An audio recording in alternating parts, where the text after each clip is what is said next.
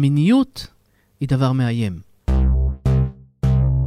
היא מאיימת על, על כל המבנים החברתיים. היא מאיימת על הכלכלה, והיא מאיימת על הפוליטיקה, והיא מאיימת על הציות, והיא מאיימת. כי מיניות היא, היא שער לחופש, ש... שאני מבין למה גברים רצו לדכא אותה כל השנים. ברוכים וברוכות הבאות. אני נרקי סלון והגעתם לפודקאסט משחקות באש. פודקאסט בשיתוף עיתון הארץ של גברים ונשים שמסכימים לשחק באש כדי לקדם את החברה בה אנחנו חיים בשלל נושאים נפיצים. בפרק הזה אנחנו נתחיל לנסות להבין גבריות. בהתבוננות על מספר מונולוגים של גברים שמשתפים על המיניות שלהם, אני והסופר רון דהן ננתח איך נראית כיום מיניות גברית, איך זה משפיע על היחסים של גברים ונשים, ואיך דימויים חברתיים מצליחים להשפיע על יחסי הכוחות בינינו, במיוחד שמדובר בחדר המיטות, שמהדהד גם לחדרים ציבוריים נוספים אותם אנחנו חולקים. נעבור לפתיח ונתחיל.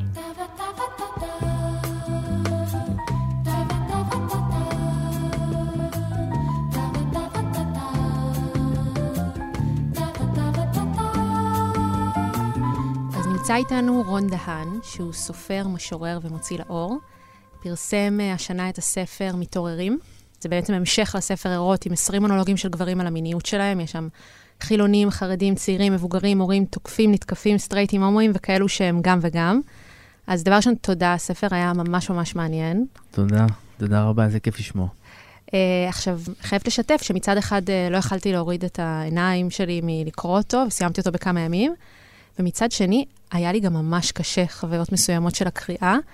Uh, לא קשה להמשיך לקרוא, אלא פשוט קשה להתמודד עם כן, התוכן תוכן שעולה. קשה, כן. כן.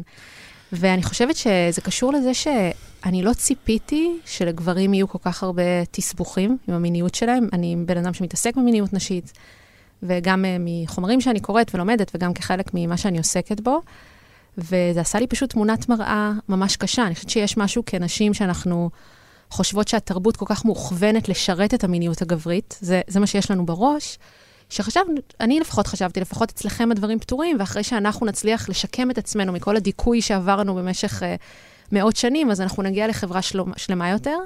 אבל אני מרגישה שאחרי שקראתי את הספר שלך, שלגברים במובן מסוים יש אפילו יותר עבודה מנשים. נכון, אז אתה יכול כן. לדבר על זה קצת? כן, בטח. קודם כל, אה, כן, זאת אומרת, אותי כגבר שכתב את הספר, שערך את הספר וראיין את הגברים, זה לא הפתיע. מהסיבה הפשוטה שאני יודע את התסבוכים האלה גם על עצמי וגם אה, לגברים סביבי. וזה זה נכון מה שאת אומרת, כאילו באיזשהו מקום להיות בעמדת הכוח, אה, שזה הגברים, אה, צריך לעשות דרך ארוכה יותר כדי לפרק אותה. זאת אומרת, יש איזשהו סוג של פריבילגיה, ואני אומר את זה במרכאות, לקבוצות מוחלשות, בעצם לבוא ולשנות את המצב שלהם. יותר קל, כי הם במילא נמצאים בעמדה כביכול, אה, לא כביכול, הם בעמדה מוחלשת, אז יש להם אינטרס לשנות את המצב. גבר בעמדת כוח, כמו שאת אומרת, שכל הדיבור וכל התרבות מוכוונת לאותה מיניות אה, שלו, מה האינטרס שלו לבוא ולנסות לפרק את אה, מוקד הכוח הזה? אה, אבל הוא חייב לעשות את זה, כי זה באמת, ה... זה, זה כל העניין ב, בספר הזה בעצם, לראות שמבנה הכוח, הדימויים הייצוגיים, בעצם לא מותאמים למה ש...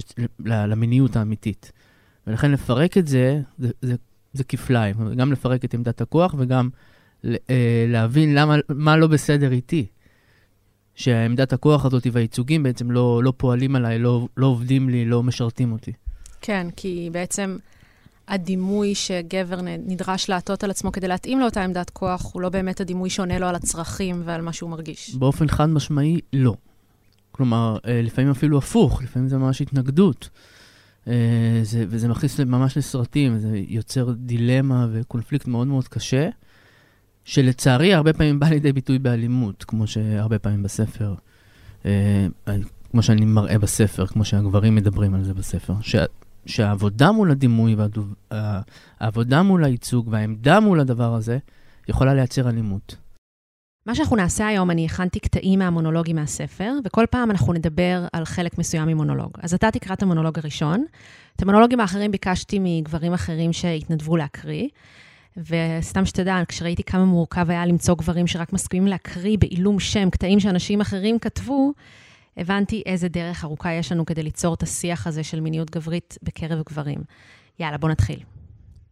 ערן, 45, גרוש ואב לשלוש. אין אישה לא פגועה. בתוך המסע המיני הזה אני מבין שכולן דומות וכולן שונות. כל אחת הביאה משהו אחר למפגש, אבל כולן הביאו את הפגיעות שלהן. אין אישה לא פגועה, לא קיימת. הן מביאות את זה פנימה אל תוך הקשר, בניגוד לגברים. פעם ראשונה שאני אומר את זה בקול, פעם ראשונה שאני מבין את זה. בכל אחת ממערכות היחסים שלי, האישה הביאה את הפגיעות שלה, וחלק משמעותי ממערכת היחסים שלנו היה גם דיון סביב הפגיעה. אז בעצם בנוסף למונולוג הזה, היה גם uh, מונולוג של עמית, שבו אנחנו לא ניגע היום, שהוא uh, בעצם האדם שתקף מינית וישב בכלא, שגם הופיע בספר. נכון. וכחלק מהמונולוג שלו, הוא ש... כחלק מהמונולוג שלו, הוא שיתף את המשפט, אני אגיד משהו קשה, בכל גבר מסתתר פוגע. אז יש לנו גם את המשפט, אין אישה לא פגועה, וגם בכל גבר מסתתר פוגע בתוך כן. הספר. כן. אז uh, השאלה שלי הראשונה זה, עכשיו אחרי שסיימת בעצם uh, את התחקיר הזה שיצא באמצעות הספר הזה על מיניות גברית, ואתה מסתכל על מצבן של נשים בעולם, uh, מה גורם לזה לדעתך שכל אישה היא פגועה? בעצם, מה, מה יש במיניות הגברית ובמה שקורה, שהחברה מחדירה לגברים שגורם למצב כזה? אה, וואו, זו שאלה מאוד מאוד גדולה, שאגב, אני לא בטוח שאני יכול לענות עליה, כי אה, זה נכון שאני אה, ערכתי את הספר הזה, אבל אני, אני לא איש מקצוע. אין ספק שיש פה שני דברים. אחד, זה הניסיון להבין מהי מיניות גברית בצורה סטרילית. כלומר, מה הקור שלה, מה המקור שלה, ואם יש אלימות אמיתית במקור הזה. אני חושב שכן. אבל הטיפוח של אותה אלימות על ידי החברה ועל ידי ייצוגים ועל ידי דימויים ועל ידי פטריארכיה, היא בי הדבר שגורם לגברים לפגוע בנשים. כלומר, העובדה שכל אישה פגועה וכל אישה פגועה זה נכון, אחת מתוך אחת, אני מקבל את האקסיומה הזאת לחלוטין, היא רק תוצר של, אה, של החברה, של התרבות. אין לה דבר וחצי דבר עם מיניות. יש לה הרבה עם אלימות. כלומר, אלימות כאלימות. אז זה מאוד מתקשר, בעצם החלק הבא שסימנתי לך הוא החלק של גבי ניצן. שזה היה לי מאוד מעניין לקרוא את המונולוג שלו, כי גדלתי על חלק מהספרים שלו, כן, אז uh, אתה יכול להקריא. בטח. גבי ניצן. המסר מסביב היה ברור. אין בחורה שלא נותנת, יש גבר שלא יודע לקחת. בגיל 15 זה הביא אותי לסיטואציה עם מישהי שהייתה בבירור הטרדה מינית. ניסיתי לשלוח לה ידיים, היא הזיזה אותן. אני המשכתי, ניסיתי לשכנע. התייחסתי לסירוב שלה כחלק מהטקס. זה נמשך כמה דקות, ולמרבה החסד, היא הייתה מספיק אסרטיבית כדי להציל אותי מביוגרפיה שבה ההתנסות המינית הראשונה שלי תהיה סוג של אונס. כל מה שידעתי זה, ככה עושים. הייתי אנס בהתלמדות. אתה לומד שכגבר יש לך שתי ברירות, להיות חזיר או להיות נזיר. הבעיה של תקיפות והטרדות מיניות לא מתחילה עם הרווי ויינסטיין או עם משה איבגי. היא מתחילה בגיל ההתבגרות, עם ילדים שחושבים שסקס הוא זירת מלחמה. אחרי החוויה הזאת, בחרתי להיות נזיר. לא כי רציתי, אלא כי האלטרנטיבה הייתה גרועה יותר. זה היה מעניין, כי כשקראתי את זה, הדבר הראשון שעלה בי כאישה זה, יופי, לך תהיה נזיר. יותר כן. טוב לכולנו ש, כן, שגברים כאלה יהיו נזירים, או ש, שזה אולי רוב הגברים. מצד שני, כן. לרגע, גם מרגעים מסוימים, הספר גם אפשר לי לפתח איזושהי חמלה לגבר, לנער, שרוצה לפתח אינטראקציה מינית עם נערה, עם אישה, אבל הוא בעצם לא קיבל כלים לעשות את זה בצורה שהיא לא פוגענית. כן, אז אתה יכול לדבר על זה קצת? כן, זה גם חוזר שוב ושוב, ובאופן מובהק מאוד במונולוג של יוגב. כן, שהוא יש- בעצם יש שם- המילניאלס. שמתי ציטוט שלו. אנחנו נגיע אליו אחר כן. כך. אה, כן, זאת אומרת, אה, זה מאוד מאוד נכון, וחשוב גם, חשוב לומר את זה לא כהצטדקות ולא כתירוץ, אלא כאולי פתח לשיחה. שאנחנו כגברים לא מקבלים את הכלים, גם נשים לא, אבל אחרת, אבל כגברים, שוב, אה, גברים כ, כדימוי, כן? כגבריות כדימוי, מצ'ואיזם ו, אה, ומיזוגיניה, שזה ממש מוחדר לנו בתוך השפה ובתוך החינוך ובתוך התרבות, אז כנגד זה לא נותנים לנו כלים להתמודד עם אה, מיניות, עם אה, איך לגשת ל... לאישה, איך לגשת. לבת. לא נותנים לנו את הכלים האלה, אנחנו לא יודעים. לא מדברים איתנו על זה. ובתוך ה... האקולוגיה הזאת, בתוך החינוך הזה, אה, מה שגבי מתאר פה הוא כנראה חוויית בסיס כמעט של כל גבר. אז, אז, אז, אז שוב אני אומר, זה לא הצטדקות וזה לא תירוץ וזה לא אה, בשביל שלנו, בואו תסלחו לנו, אלא כאיזשהו פתח לשיחה כדי להניח את הדברים, לומר, אלה, אלו הם פני הדברים, מפה אפשר להתחיל לדבר. כי, כדי, כדי, כי לראות את האמת, זה יכול לפתח שיחה. אז בואו נראה באמת החלק מיוגב. בבקשה, אז אה, יוגב שהוא באמת בן 20, כלומר הוא מילניאלס. תראה, אני יודע שזה ממש דפוק מה שאני מספר לך כאן, אבל לא קיבלתי שום חינוך בנוגע למין, לא בבית ולא בבית ספר. אז כן, אנחנו עדיין בבונים חרמנים שלא יודעים לטייל את העצר שלהם, רק שאנחנו טיפה יותר מתוחכמים, והתחכום הזה פוגע בנו. הייתה אפס מודעות לגבי הטרדות מיניות, כולם הטרידו, גם אני, בלי חשבון. בחטיבת הביניים הייתה אווירה שאפשר לגעת בבנות בלי לשאול או לבקש רשות. היינו נוגעים בתחת של בנות בכל הזדמנות שהם עברו, תוך כדי שיעור הייתי מחבק מישהי, יענו בצורה ידידותית, ותוך כדי מלטף לה את התחת. היו בנות זרמו עם זה, במיוחד אם זה עם מישהו שנחשב חתיך או מקובל או מה זה לא יהיה. אבל אתה יודע, בדיעבד, ברור שזה מוזר, שמישהו מרשה לעצמו לגעת בתחת של מישהי ללא רשות. זה היה די מבלבל, נגיד פעם אחת הקפצתי מישהי הביתה, כשהגענו אני מחבק אותה ונוגע לה בתחת, והיא אומרת לי, מה אתה עושה? ואמרתי כזה, מה, הסעתי אותך הביתה, כאילו, היא חייבת לי. אף אחד לא הסביר לי כלום, ואני מצידי רואה במסיבות את החתיך של השכבה, נוגע חופשי לכל הבנות בתחת. אז זה אסור, זה מותר, מה נסגר עם זה בעצם? אז זה היה מעניין שיוגב בעצם מדבר על לפני ארבע שנים, הוא מדבר כשהוא כן. היה בן 16, כן. והוא מדבר כאילו נזכר בכמה חוסר מודעות הייתה אז, והיום בחיים לא הייתי עושה, עושה דבר כזה. כן. והרושם שלי היה זה שבעצם קמפיין מיטו חדר גם לגברים צעירים ושינה את ההתנהגות שלהם אפילו ברמת החייל מסתכל על איך שהוא התנהג בתיכון ולא מאמין. היית הרגשת את זה בכתיבה של הספר, שיש היום יותר מודעות? אה, כן, רק שהמודעות לא הגיעה בזכות ההבנה של הגברים, אלא בזכות הפעולה של הנשים, וזה חשוב לומר. כלומר, קמפיין MeToo אכן אה, חדר לכל שכבות האוכלוסייה ולכל השיח אה, על מיניות, אבל, הוא, הוא הגיע, אבל, אבל זה רק בגלל שנשים באו ואמרו, עד כאן, מספיק, וסיפרו את, את, את, את סיפור הפגיעות המיניות שלהם וההטרדות המיניות. כלומר, זה לא הגיע מאיזושהי הבנה. זה לא איזה הערה או התעוררות, איזה חינוך מחדש. זה הגיע כתגובה לכך שנשים אמרו, אוקיי, עד כאן, אם אתה נוגע בי עכשיו או מטריד אותי, אז יש לזה מחיר. אז מצד אחד זה מדהים, מעולה וכמו שצריך, צריך להפסיק את זה בכל דרך, בכל דרך. מצד שני, החלק של החינוך, קצת, אה, זאת אומרת, אנחנו עוד לא שמה. כן, זה כנראה השלב הבא. אז uh, חלק נוסף שעולה מהספר הזה, um, זה נוגע באזורים האפלים יותר במיניות, שפחות מדברים עליהם בדרך כלל. ואנחנו נתחיל עם המונולוג של בן, שהוא רווק בן 35. אני הייתי בן אדם נורמטיבי. הייתי אמור לעשות תואר, להתחתן עם מישהי חמודה ולהקים משפחה. אבל מאחורה יש לי שק של דברים שאני עושה בסתר. חצר אחורית.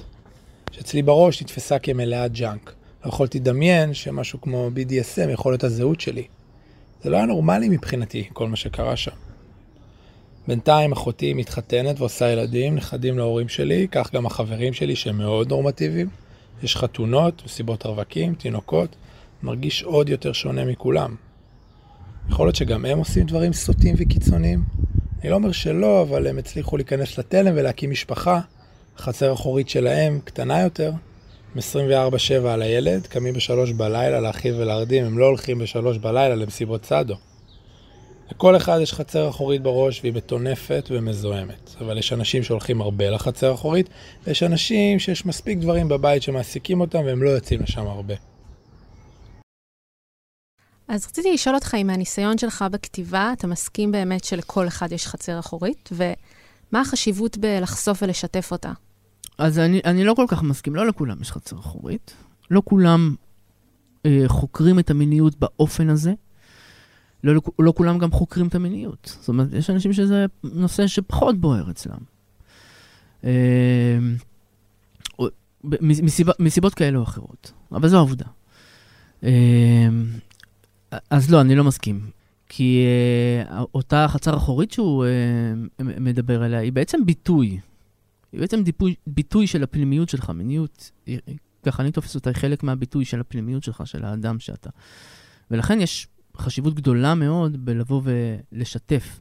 לא, לא רק את החצר האחורית, אלא גם את, ה, את הפנימיות שלך, אם היא סוערת ואם היא לא רגילה, או whatever that means, אז בית, יש חשיבות, כי אחרת זה הופך להיות חצר אחורית באמת. מה, ואז זה מפעיל אותך באופן לא מודע? זה מפעיל אותך, זה מפעיל אותך כלפי אחרים, זה גם גורם לאיזשהו סוג של שנאה עצמית, וזה לא דבר טוב בשום צורה. אה, זה מוביל להדחקה, להכחשה, לאלימות, למחלות. זאת אומרת, זה, זה משהו שגם חוזר בספר, שאין איזשהו מרחב שבו בן אדם, גבר, יכול לבוא ולהגיד, היי, hey, אלה הדברים שמפעילים אותי, זה מה שקורה, אני רוצה לדבר על זה. לא מתוך אה, מקום שזה רע, אלא מקום, מתוך מקום של שיתוף. של לשים על זה אור. של לשים על זה אור, כן, לראות, לראות מה עושים עם זה, איזשהו חומר מסוים, כן? אז בהמשך למה שאתה אומר שעושים זה, שמתי את המשך המונולוג, של, חלק מהמשך המונולוג של בן. כן, זה מונולוג מהמם, אגב. כן. אני אוהב אותו. מה שהבנתי רק עשור לאחר מכן, זה שבקשר כזה, שני הצדדים צריכים להגיד, אני מרגישה כאב, גם אני מרגיש כאב. ואז לפרק את הכאב ולברר אם זה באמת מה שהם רוצים, או שהכאב מנהל אתכם. אבל בתקופה ההיא זה היה יותר פשטני. רציתי מישהי עם אותם קינקים כמו שלי, ושנוכל לעשות את זה ביחד, ולהרגיש בסדר עם זה. הרבה פעמים זה לא טוב, כי אם הקינק שלך הוא משהו לא בריא, אז זה מזיק, לפעמים נזק פיזי, והרבה פעמים נזק רגשי ומנטלי. סקסלים זה אולי פנטזיה נחמדה, אפילו פנטזיית אונס היא מקובלת מאוד, אבל ברגע ששני אנשים מחפשים את זה מתוך מניע רע, מתוך פיקציה, ומאכלים אחד את השני בכאב, זה כמו לשפוך נפט לאש. אם אין מודעות ושיחה ותקשורת, זה עלול להיות הרסני. כל הדבר הזה, הסיבה שהוא uh, עניין אותי, זה בגלל שזה מעלה את כל השיח של בכלל העיסוק במיניות לעוד רמה של מודעות, וגם את המיניות כמקום שיש לו בעצם פוטנציאל לרפא אצלנו פצעים מאוד עמוקים, שהמיניות היא רק מקום אחד שבו הם באים לידי ביטוי. נכון. אז זה, זה מקום שאתה ראית שעולה אצל הרבה, בהרבה מהשיחות שלך? ממש. ממש. מיניות, וכל הגברים שראיינתי, הם כן מתעסקים במיניות שלהם, לכל הפחות. היא אצל הרבה גברים, ואני חושב גם אצל נשים, ואני חושב גם באופן כללי אצל בני אדם, היא פצע. ולפעמים הוא שוטט ומדמם, ולפעמים יש עליו פלסטר, אבל משהו, משהו במיניות כפי שהיא באה לידי ביטוי, הוא, הוא פוצע, הוא באמת פוצע. ואני חושב שחלק מה, מהצורך של אנשים אה, לדבר ולשתף, וחלק, אני חושב, מהצורך החברתי של לפתוח את הנושא, זה גם ריפוי. יש, זה חלק חשוב בעיניי, כן, בטח. אני ממש מסכימה איתך. וחלק מהריפוי, כמו שאמרנו קודם, זה לשים את הדברים באור. דווקא מההתבוננות בפנטזיות ובדברים האלה שאנחנו בדרך כלל מסתירים, אפשר להבין המון על מיניות גברית. אז אנחנו נקרא עכשיו חלק מהמונולוג של אייל. שאבתי לא מעט סיפוק מהעובדה שאני יכול לפקד על חיילים, לנהל אותם, להגיד להם מה לעשות. השתדלתי להיות המפקד הכי טוב שאני יכול, אבל הייתה שם גם הנאה מעצם השליטה על הסיטואציה. כנראה שבכל זאת יש מוטיב אירוטי גם בשירות הצבאי שלי.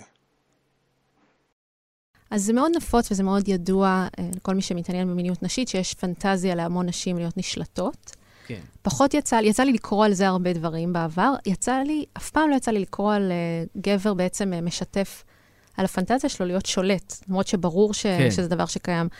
Um, כן. אז עד כמה אתה חושב שזה um, קשור לפורנו ולמסרים שהחברה מאכילה את הגבריות שלנו, או שזה חלק טבעי בעצם מהמיניות הגברית? להיות, ב, להיות שולט? כן.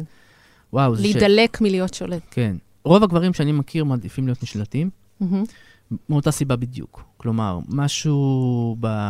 ב... ל... למסור את השליטה למישהו אחר, למישהו, למישהי אחרת, בעצם אה, מסיר מהם איזושהי אחריות מסוימת שהם מחזיקים כל החיים, שאנחנו מחזיקים כל החיים. כן, להיות בעמדת הכוח, להיות הגבר, להיות זה, פתאום... אז רוצים לנוח. כביכול. כן, רוצים לשים את האגו בצד ולנוח. ובמקרה של, של אייל זה באמת הפוך. כלומר, משהו אצלו, ועוד גבר שראיינתי, אבל לא נכנס לספר לצערי, אה, מגיל מאוד מאוד צעיר אומר שהוא נהנה מהשליטה. וזה זה דווקא, זאת אומרת, אני יותר מאמין לו, כי זה באמת בניגוד, בניגוד לתנועה הכללית. לכן אני חושב שכן יש משהו כנראה, ב, אני לא יודע, שוב, באופי שלו, ברצון שלו, באופן שבו הוא מסתכל על העולם, שמניע אותו לדבר הזה. אני בתור מפקד, נגיד, לא נהניתי בכלל. לא נהנה, לא נהנה לשלוט על אנשים. אני כן נהנה מכוח, אבל אני לא נהנה מלשלוט על אנשים. כן, זה נורא מעניין עד כמה יש השפעה בין הדברים האלה שנמצאים בצל, בדינמיקה, בדינמיקה המגדרית בין גברים ונשים בחדר המיטות, ואיך הם משפיעים בעצם על יחסי הכוחות שיש במרחב הציבורי שלנו. לא, לגמרי, זה, את יודעת, זה, מיניות היא בהרבה מובנים אה, חדר מראות. אה, גם של, של החברה, של הערכים, של אה, כלכלה, של אה, זהות אה, אה, עדתית כזאת או אחרת, אה, של פנימיות אה, כזאת או אחרת. כן, זאת אומרת, זה, זה באופן מובהק חדר מראות. כן, זה מעלה את השאלה, האם דרך לשנות הדינמיקה המגדרית שלנו בחדר מיטות, אנחנו יכולים לשנות את הדינמיקה שלנו בחברה ובספירה הציבורית. נושא נוסף שעולה כמה פעמים בספר זה שהחלוקה המגדרית הדיכוטומית הזאת בין גברים ונשים לא משרתת לא גברים ולא נשים, שרוצים להיחלץ מזה. אז אנחנו נקרא עכשיו את החלק הבא מהמונולוג של דורון, בן 36. אני יודע שזה נשמע מאוד פרנואידי, אבל uh, בתיאוריה המאוד לא מדעית שלי אנחנו נולדים נמשכי קול. לגברים, לנשים, לכלבים, לכל מי שיכול להחזיר לנו אהבה ואינטימיות. והמגדור המיני הוא תהליך של פוביה ממוסדת שהחברה והתרבות מכוננת בנו. נניח, אה, נניח שאני גמור, ירדתי מנכסיי, איבדתי את הכל, ועכשיו אני בא לשכב עם אשתי. נדמה לי שברגעים האלה בדיוק הגבריות המציאה את האישה בשביל להיות המקום שעליו אני יכול להשליך את כל הזעם ותחושת האפסות שלי. כל מה שאני צריך זה לפרק לה את הצורה כדי להחזיר לעצמי, ולו לרגע קטן את תחושת הגבר-גבר הנדרשת. אבל מה אם קיימת אפשרות אחרת? מה אם דווקא מתוך האובדן וההתרסקות אבחר דווקא להשלים עם הכישלון שלי?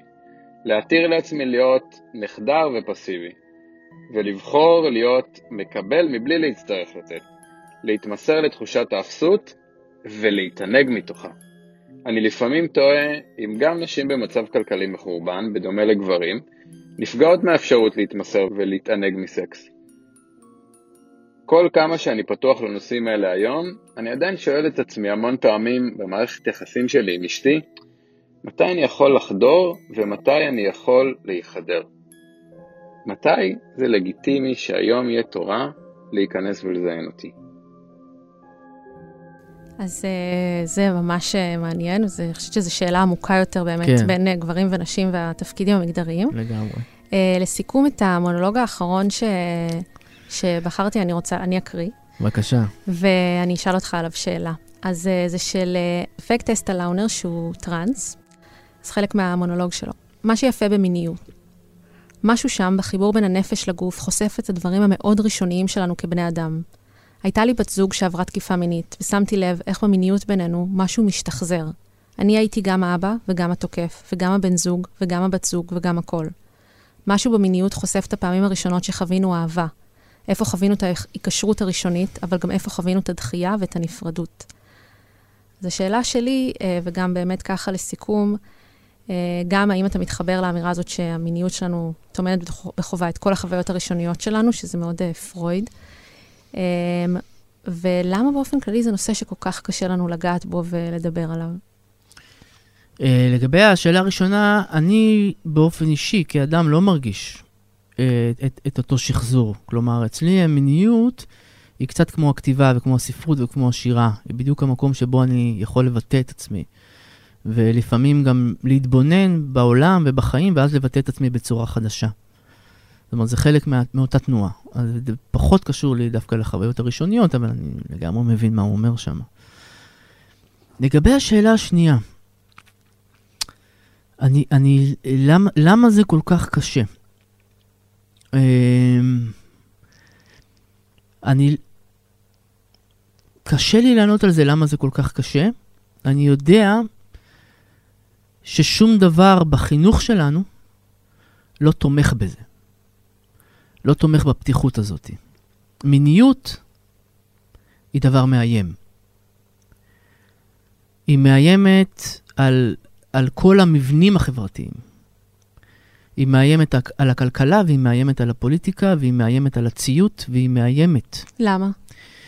כי המקום, כי מיניות היא, היא שער לחופש. חופש מחשבתי, וחופש רגשי, וחופש אינטימי, וחופש גופני, והיא שער לחופש. אדם בהלימה עם המיניות שלו, אפשר להרגיש את הכוח שלו, אפשר להרגיש את הנוכחות שלו. זה דבר מדהים לראות. ואני אגיד אפילו משהו קצת טיפה יותר קיצוני. מניסיוני בלבד. מיניות נשית, כשהיא בשיאה, היא דבר מהמם. זה כוח בלתי נתפס. זה אנרגיה ש... שאני מבין למה גברים רצו לדכא אותה כל השנים. זו אנרגיה טהורה וטובה ומאוד חזקה. אז אנחנו בעצם חוזרים לתחילת השיחה. כלומר, ה- ה- למה כל כך קשה לבטא מיניות? כי, כי גברים מדכאים את הדבר הזה אצל נשים, ומדכאים את, את הדבר הזה אצלם. כי זה דבר מאיים, זה דבר שהוא פתח לשינויים מאוד מאוד גדולים, ולמקומות חדשים, ואולי גם לשינוי מבנה יחסי הכוחות. אה, ומטבעה של חברה לדכא את המקומות האלה. כמו, ש, כמו שמדכאים חופש, כמו שמדכאים חופש ביטוי, כמו, ש, כמו שמדכאים רעיונות רדיקליים.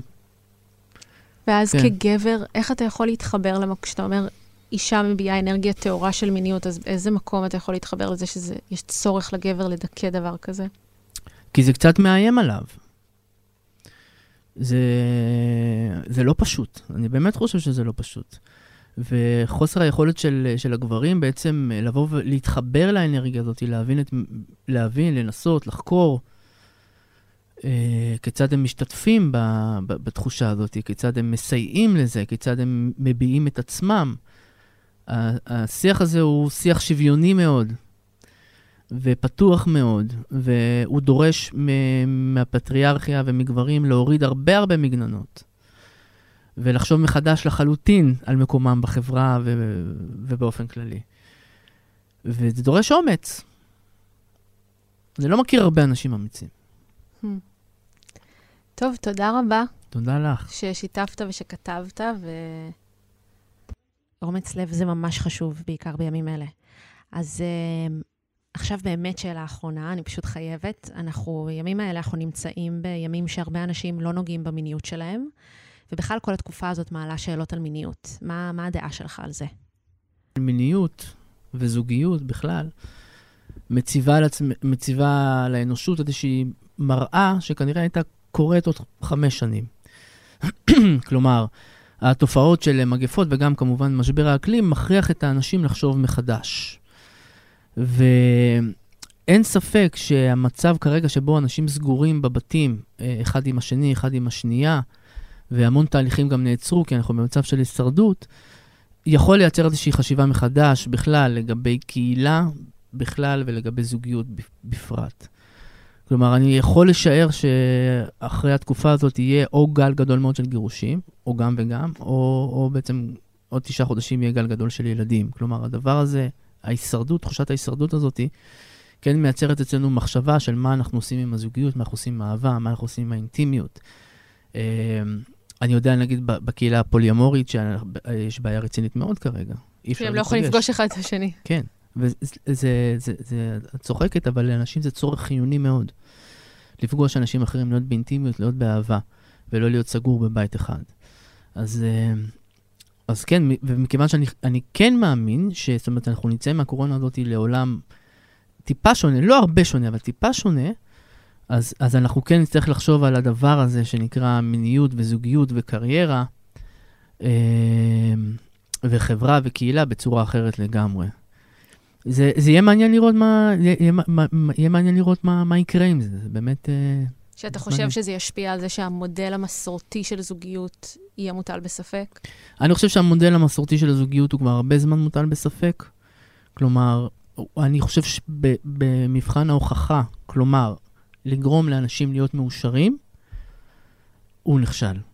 כלומר, רוב הזוגות הנשואים שאני מכיר או הכרתי, לא מאושרים בזוגיות שלהם, לא מאושרים באהבה שלהם. והדבר הזה, אה, הקורונה, גם מבחינת מה שהיא עושה מבחינה טכנית, כלומר, לסגור את הדבר, לסגור את האנשים בבתים, אבל גם מבחינה הישרדותית, שאתה מתחיל לחשוב, אוקיי, ככה אני רוצה לחיות את החיים שלי, אז הדבר הזה, אני מאמין שהוא ישפיע בצורה, ימשיך להשפיע, ומה שייתן בוסט גדול לדבר הזה שנקרא חשיבה מחדש על זוגיות ועל אינטימיות ועל מיניות ועל, ועל קשרים ועל כן. מערכות יחסים, בטח. בעיקר גם שאתה אומר, ככה אני רוצה לחיות את החיים שלי, ושאנשים עכשיו מרגישים כל רגע אני יכול למות, אז עוד יותר זה מעורר אותם לחיות. כן, המצב הזה של הישרדות הוא מצב מאוד מאוד מעניין, הוא מצב בוער, הוא מצב של התלקחות של החיים. כלומר, אתה פתאום אומר, אוקיי, אני נמצא במצב שבו אני צריך לחשב מסלול מחדש, ולא רק לחשב מסלול מחדש, אלא גם לחשוב מה היה עד עכשיו. ואני מאמין שהרבה אנשים עושים את המאזן הזה עכשיו בחיים שלהם, להגיד, אוקיי, איך אני רוצה לחיות את חיי מעתה ואילך. טוב, תודה רבה. תודה לך. זאת שאלה גדולה, שאני באמת שואלת כל יום. השיחה עם רון והקריאה בספר שלו גרמה לי להבין שיש מעט מאוד שאני באמת יודעת על גברים. מה שחשבתי שאני יודעת התברר כלא נכון ברובו. אם יש משהו שהקורונה הזאת מלמדת אותי, זה שכולנו רקמה אנושית אחת חיה, כמו השיר. וכמו עם הקורונה, הרקמה הזאת יכולה להיות מדבקת, וככה זה עם, עם הבעיות שלנו.